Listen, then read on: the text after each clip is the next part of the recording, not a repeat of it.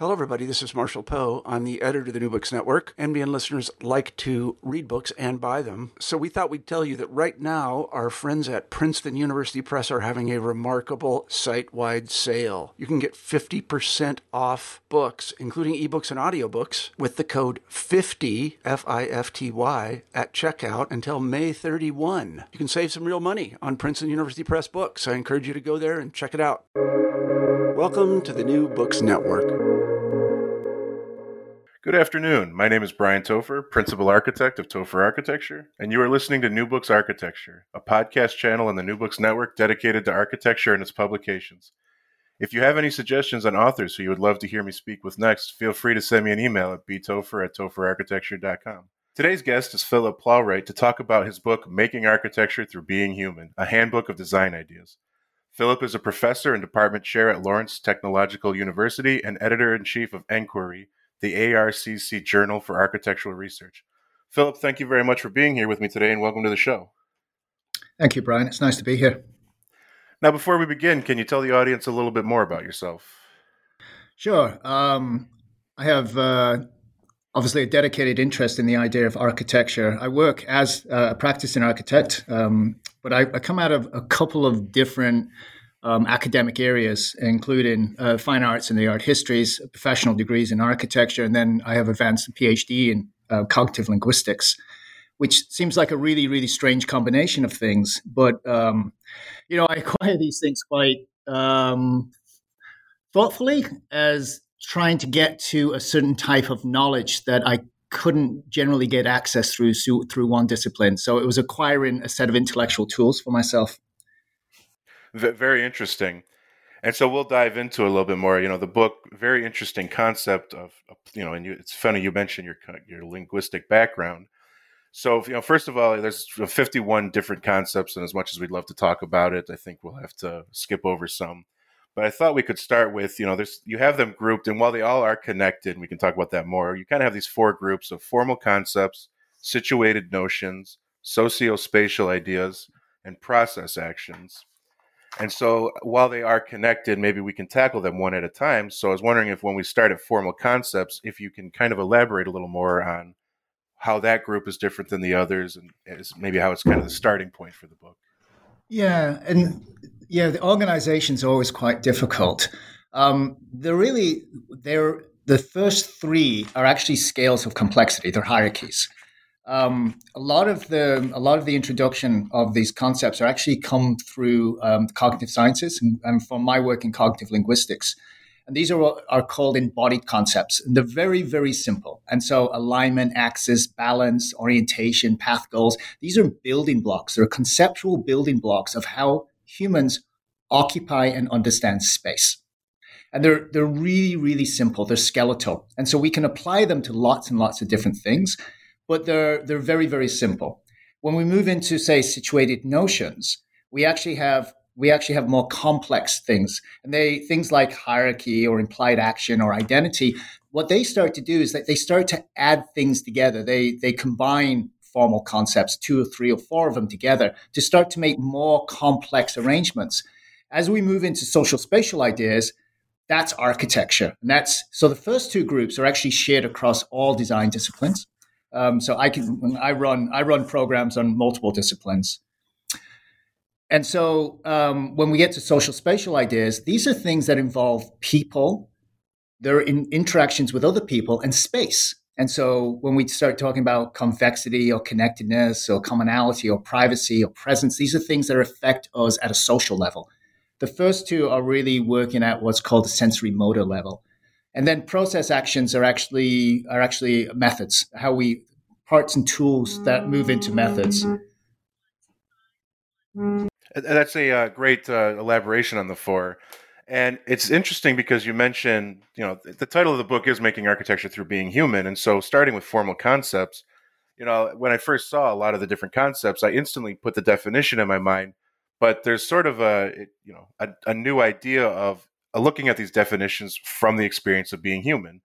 You know, just off the top of my head, you know, balance. I'm sure everyone, when you tell them balance, they know what they're thinking of. But you kind of explain it in terms of how human beings, it's the experience of gravity on your body. And so if that's very interesting, and I was wondering if maybe you could kind of go into that a little bit more. Maybe not every single concept, but the idea that a lot of these are common. You know, you had mentioned these can be used in different design disciplines, but the idea of it's all human experiential kind of changes how they work a little bit. It does. And, you know, on the basis of all of this stuff has to do with embodied cognition and has to do with semantics. Um, how do we produce meaning? And while we often talk in the design disciplines, and especially architecture, we're very, very focused on the idea of cultural meaning, right? Uh, that's the large scale symbolic representations of things. That's not how most people actually understand space. In fact, that's how most of us don't understand space. Those are overlays.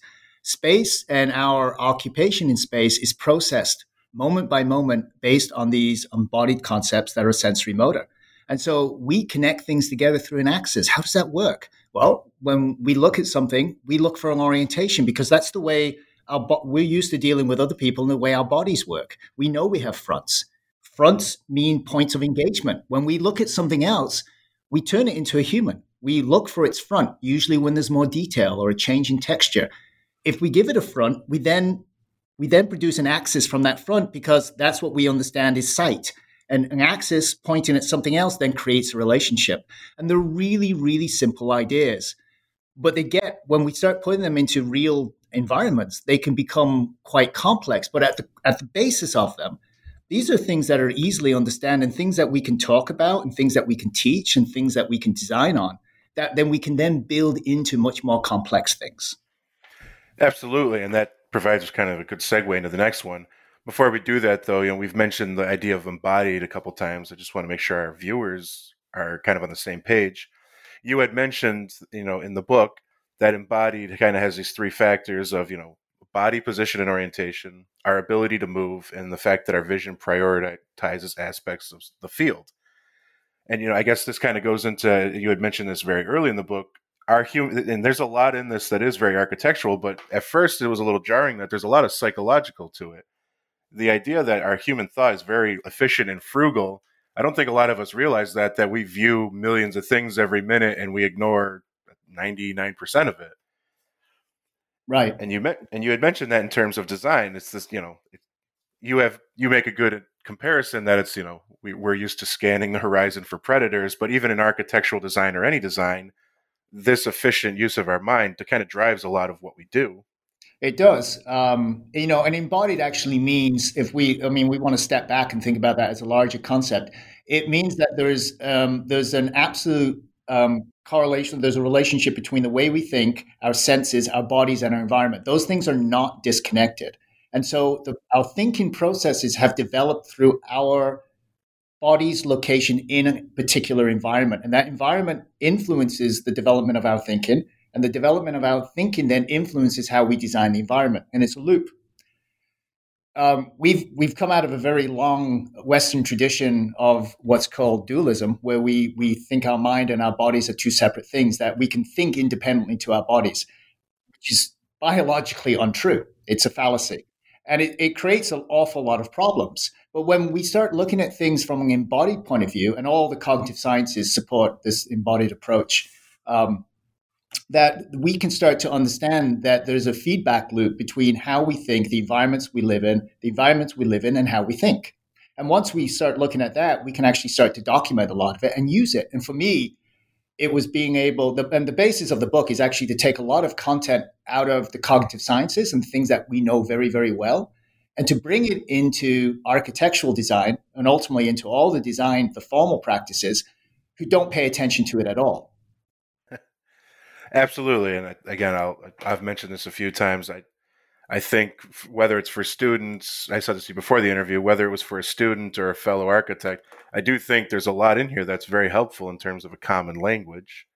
You know, I think a lot of these concepts, while it's presented in a great way, I think, as you mentioned, it's kind of there with a lot of people but I don't think everyone is as good as explaining it or even understanding it subconsciously. Yeah, well, um, it's so it's really. I, I, always find the book is um, I, I, when I describe it to people, I I call it a weird. I find it a really strange little book. Um, it's not, you know, it's not academic in a way that you would get a traditional academic degree. It took a PhD to figure this stuff out, but you know, um, to bring it to bring it into an audience that I wanted to talk to, I really wanted to talk to first year students. I'd written a book before this one on cognitive methodology, um, which I still get complaints that it's too complicated. And so right. it's like, well, it is complicated because it deals with dynamic environments. And uh, and so the intention on this one to, was to write something really, really simple. And it took about 10 years of research to be able to right? write something really simple. And then, you know, uh, and then a lot of it is common sense, which is also, I mean, it, it doesn't, you know, none of this is probably good for my ego. It's definitely not good for my sort of my intellectual credentials because it's people read it and go, well, yeah, of course, that's the way it works. but then, you know, the answer is, well, then why hasn't anybody ever told me that before? And we deal when you deal with the cognitive sciences, a lot of what we do is that we we actually start to talk about things that are really, really simple that nobody pays attention to. And it's just by paying attention to them that we bring attention to it and that we, we bring then contemplation on it. And for me, it was the ability to, to make a book, which was really a tool, right? Um, Absolutely.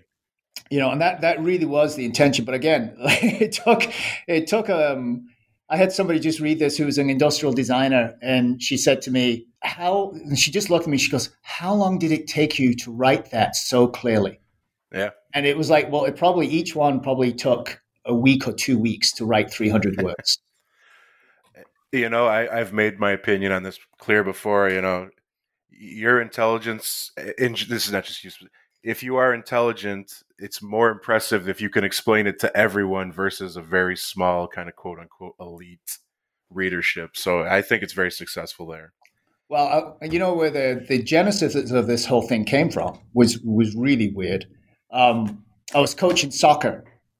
Right? I was dealing, I was dealing with pretty, you know, the stuff I'm dealing with. I, when I, because I, I work in cognitive methodology and semantics, which is whenever I say that, people's eyes roll up, and then I have to say, well, I, I work in how we do things and what things mean, and they go, oh yeah, that, well that's, I, that's nothing.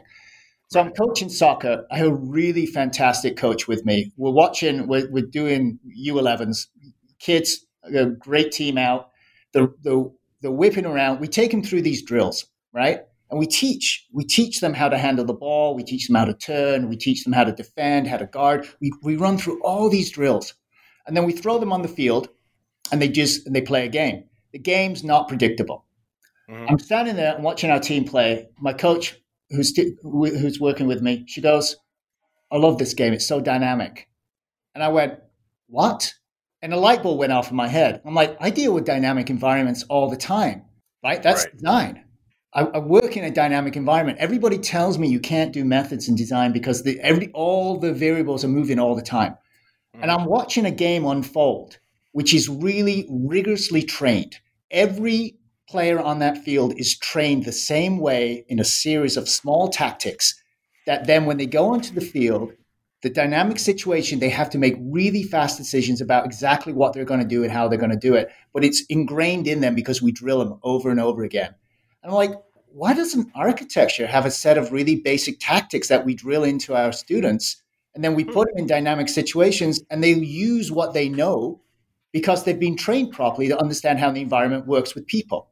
That's a very interesting, actually, uh, I'll quote you from your book. That's a very interesting metaphor. We can use that example maybe later on. Ah, well. And so and so that, that's great and i think that i think that gives a really good background of where the book is how it started what it's i know you've kind of already hinted at what you've, you've been using it for and so we've kind of harped on the formal concepts a little bit and i do understand that these groupings are not linear i guess it's kind of a failing as a human that it's just an easier way for us to kind of move through this. so many people complain about that. Yeah. like, you, you, just, you need to tell me which one I need to read first. I'm like, I don't know. You can start anywhere. Absolutely. And you actually say that, yes.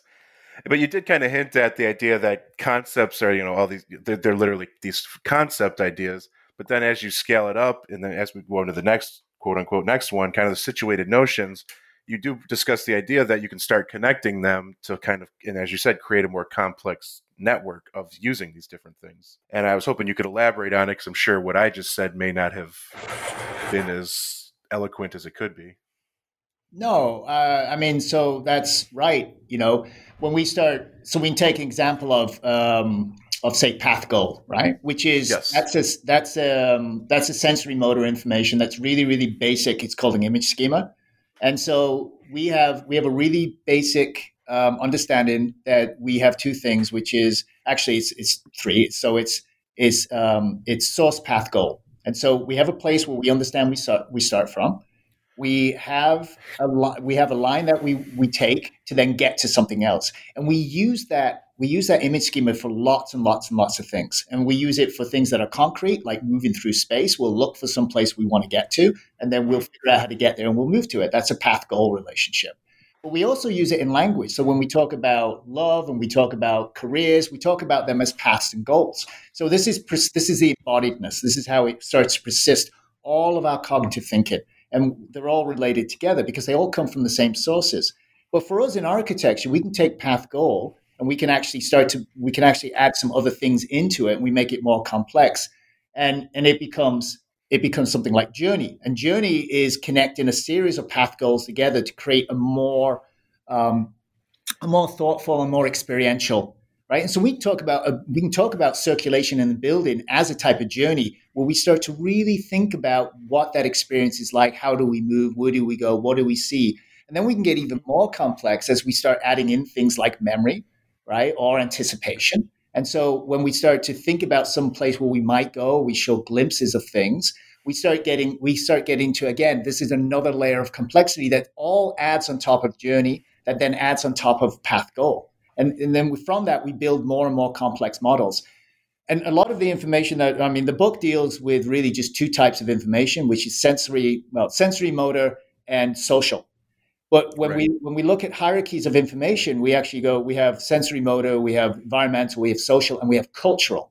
The book doesn't touch the cultural stuff at all, Mhm. which which is ironic in some ways because that's ultimately arch- almost all of architectural theory in the in the last forty or fifty years is cultural. It's based on cultural information. Absolutely. This is a theory book that abandons that and actually looks at theory at a sensory motor level.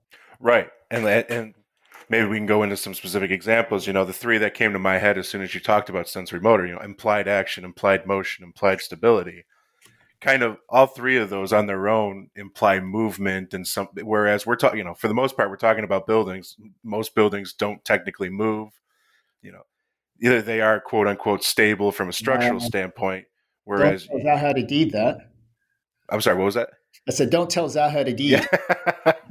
You know, um, I mean, great loss for us, but at the same time, her entire premise was to produce buildings that implied motion. And Absolutely. did it through formal through formal relationships.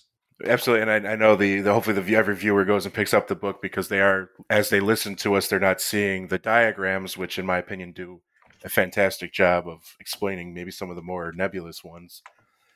And so, and that kind of you you you had a, I know it's because of your background. You've mentioned some literary, you know, some of these terms have both the literary and a literal architecture one. And the first one that comes there is I think the idea that most people are familiar with, and that's personification people hmm. are really good putting human faces on objects they see or you know just the idea whereas while you do talk about that you actually go into kind of the four different aspects of personification and how they can interact with our architecture i was wondering if you could elaborate on that a little more Yeah, well, and you know, and you you mentioned this a little bit earlier about building a common language, and that was actually one of the intentions that I had. Um, I get really, I get really tired of hearing um, hearing things either called the wrong thing, right? That Yes. we call one thing something else. A lot of people, a lot of people talk about anthropomorphism, um, Yes. and they then they apply some sort of personality to something, and that's not anthropomorphism. That has to do anthropomorphism has to do with a shape association. So it's a formal relationship. It's an aspect of personification, but personification itself is the projection of, of human characteristics into non-human things. And it's a really, really fundamental way that we understand everything. Right? We we we we push. It doesn't matter if it's another organism, whether it's whether it's inert or whether it's an idea. We give things personalities and emotions and bodies and the ability to do things that we can do. Right. And so when we talk about buildings that reach out and grasp something, that's a well, that's a metaphor to start with. In fact, almost everything in the book, and this is the other probably the other dirty secret in the, the next book I'm working on, um, is that everything in the book is actually about metaphors, but it's the correlational metaphors, most of them.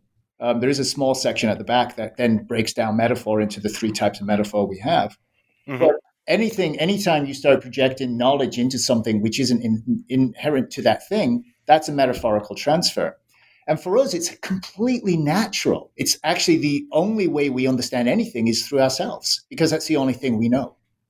Absolutely. And again, a very good segue into the quote unquote next kind of grouping, the socio-spatial ideas.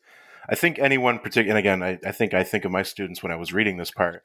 A lot of these ideas in that socio group, I think a lot of students in a studio, they're either hearing it, they're trying to use it themselves, and so when you mention you know, the idea of that everything we explain is usually in metaphors, the same thing. I think anyone who's kind of being introduced to the architectural field, some of these at first is a little intimidating until you kind of break it down to something that, as you've mentioned, is unrelated but quite a bit simpler, only because it's something they experience on a day to day basis. You know, they, yeah, no, the, that's.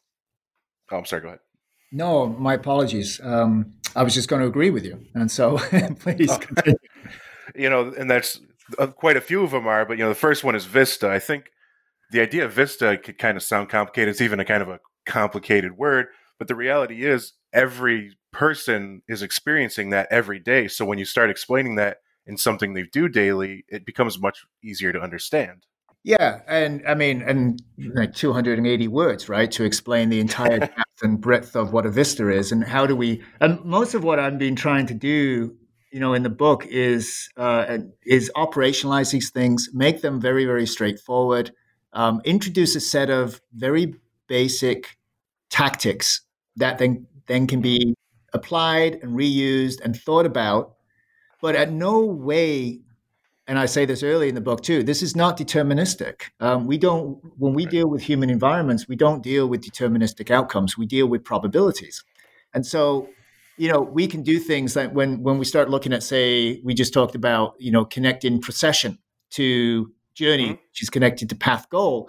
But when we then introduce Vista into procession connected to journey, we introduce a focal point, and that's connected to axis, and that's connected to alignment, and that's connected to importance. And so all of these things are working at the same time in these environments. For us as professional designers, we should be able to analyze, unpack, and explain each of those layers and how they operate because we're professionals. That's what we should be doing.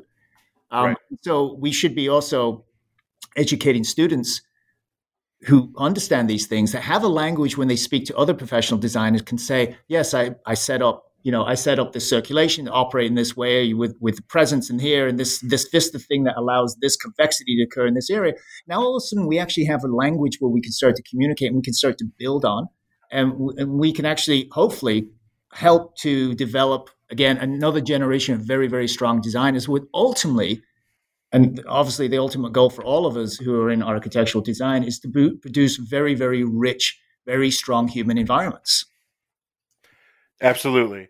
And you actually you kind of mentioned the idea of that trying to envision a future state that doesn't exist. You know, when we talk about another group, kind of the other group we haven't talked about of, of these definitions of process actions, you know, it's I think a lot of us in the architectural field might take for granted this skill of thinking about a future state that doesn't exist and then adapting to it. You know, whenever you talk to someone outside the architecture field, they usually are just very blown away by the idea of designing and reacting to a building that doesn't exist anywhere but paper. Yes. and like as I said, you know, when reading that as an architect, I might I may have taken that for granted at first, and until you talk to those kind of outside of the field. And so this this other so this this final we'll call it the final group, you know, the process actions you know could you kind of explain to us how that's you know why, why that is grouped differently than the socio-spatial ideas even though it seems more in the quote unquote final design realm? Yeah and you know what was really interesting is when the book started um, the process actions was probably two thirds or even three quarters of the book was all about process actions. Is that right yeah and and what was really interesting was that um, i was trying out a lot of this stuff. I had a whole list of these things, and I was I was starting to I was starting to document and write through some of these things, and I was trying them out with um, with students with a foundation class. And every time I introduced something, the questions were like, they kept asking questions that made me go, "Oh, I have to back up." I well, I can't explain this until I explain that, and then right. be like, "Well, then I can't explain this until I explain that." Oh, and then I need this before that. And it turns out that then I went from three quarters of process action to the point where I almost cut them from the book because I had right because I, I, realized that I had all this other stuff that had to go in first, which was the situated notions and the social spatial stuff mm-hmm. that had to do with you know how we occupied space and how we understood things, more semantics. The the last section is is really not about how we understand the environment. So it's not about say spatialized semantics. It's it's about uh, decision making, which is really about methodology. So these are the core these are the core tools. These are the core tactics we use to build into larger larger methods. Um, and there are a lot of the a lot of the fundamental process. So abstraction is probably I would say the the fundamental design action, the ability to take an object mm-hmm. and to understand that object not by what it is, but break it into break it into events and break it into um, its purposes and how it operates and what it what it does, and then understand a new way or a way of then transferring that into a new design proposal. And we do that over and over and over again. But as professional designers and educated, you learn it in you learn it through your studios and through your education and through your practice. You don't ever think about doing it. And when Absolutely. you get a new student coming in, they don't know anything about this stuff, right? And right. and we don't actually teach it because we just we take it for granted. And and that's why I say the book is really weird because it's it's I find it really like it's um it's a dictionary and it's a dictionary of things that we all know but nobody talks about. That's a that's a great way to explain it.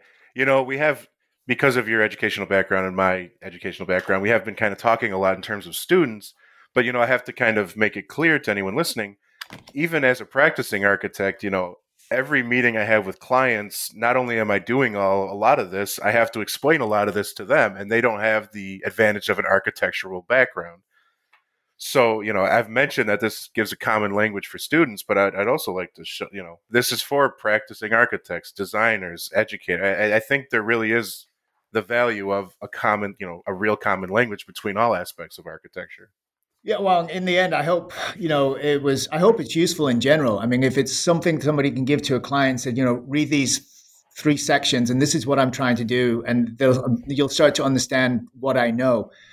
Ultimately, you know, it's to support the it's to, to support the professional nature of what we do, um, to help us to help us understand and be able to communicate more clearly, to solidify the, knowledge and the discipline that we take for granted and to make our discipline ultimately as valuable as I know it is. And we all we all want that, but at, you know at the same time we, we all scratch our heads and try to figure out why nobody understands what we do. I, I, would agree. That's certainly something any practicing architect is dealing with on a daily basis. Kind of how the outside world isn't as knowledgeable or on board with what we are about as we would think, actually. Right. Right. Uh, so, uh, so I, as I said, there's so many concepts to cover. You know, sadly, I, I, don't think we could. You know, one question I'd have, and you sort of hinted at another book, but you know, since the book's been released, you know, what else have you been kind of working on or been involved with? um, well, the one, uh, yeah, I mean, the one before this was uh, revealing architectural design, which deals with really it's an it's a more advanced book for people who want to reflect back on their own design processes. Um, and then I'm now starting to work on one on metaphor, and we're working on um, another one on like making architecture. But we're starting to look at um, other disciplines, so interior design, uh, urban design, industrial design, and starting to extend that dialogue of of some of these fundamentals. They're not going to be they're not going to be um, repeats of this one. They're actually going to extend the discourse, uh, and so rolling on those, and you know those would be the next two projects I work on. The metaphor one is really something I've been picking at for quite a while, and, and mostly because I think it's really it's such an incredibly powerful tool in such a fundamental way that people think. But it's another one of those things which is so misused and misunderstood, um, and ends up getting a really bad name for itself because the way that we abuse it. You know, we really just handle it at sort of an image level, but it's so much deeper than that, and it's an incredible design tool when it's used well. Uh, very interesting. Hopefully, we can talk again someday about one of them. I, I, definitely see the need. I see the need for all of it, but I can definitely see the advantage of kind of breaking through the different design principles. I don't think many people realize not just art. You know, not only are there other designers besides architecture, even the field of architecture itself is very big and encompassing. So, well, I want to thank you again for being on the show. The book is Making Architecture Through Being Human, a handbook of design ideas. Thank you again for speaking with me. And for those listening, thank you and have a great day. Thank you, Brian.